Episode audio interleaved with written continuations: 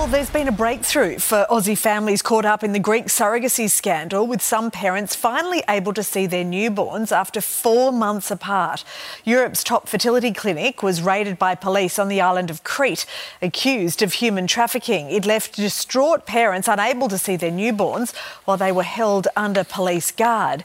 Despite the step forward, many hopeful families remain in limbo, though, not knowing what will happen to their embryos and frozen sperm.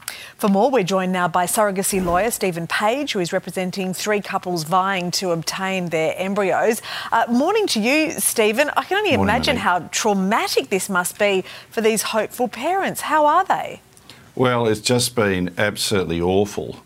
Um, I, I just can't imagine the pain that they've been through, seeing their plans uh, turn to dust. Uh, the good news, it, it, I I suppose, in time for Christmas, is that the Greek government uh, stepped up.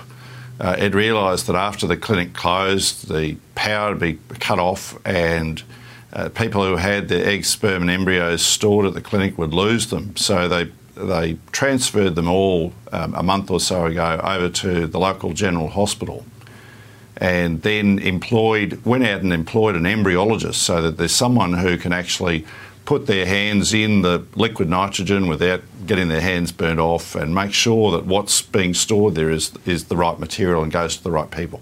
Okay, so what's the plan here? What sort of legal avenues do they have?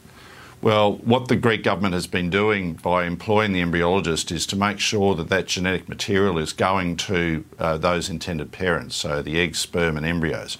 It's been a bit slow, uh, but there's certainly uh, uh, certainly light at the end of the tunnel. It's it's not all doom and gloom as as we thought back in August. Well, that's something, isn't it? Uh, look, if we had standardised laws here in Australia, so every state had the same kind of surrogacy laws, would that mean that couples wouldn't have to go overseas to places like Greece? Well, it'd certainly make it a lot easier. Uh, back in 2015, you remember that? In 2016, I said to the House of Representatives inquiry that we needed national non discriminatory surrogacy laws. And the House of Representatives inquiry, chaired by George Christensen, no less, agreed. Uh, but really, we haven't had that since then. Yes, extraordinary, isn't it, that nothing has happened in, you know, more than 10 years.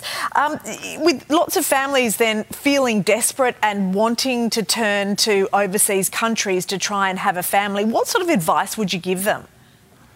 I'd certainly say get legal advice at this end. Uh, it's really a, a worry when you go overseas. You may think that the, the place is really good. Uh, you've seen the stuff on the web to say how wonderful they are. Uh, they might be they might sound really magical about what they do, but you've really got to take care. There are sharks in the water. There are very, very good operators undertaking surrogacy overseas, but there are some who are not.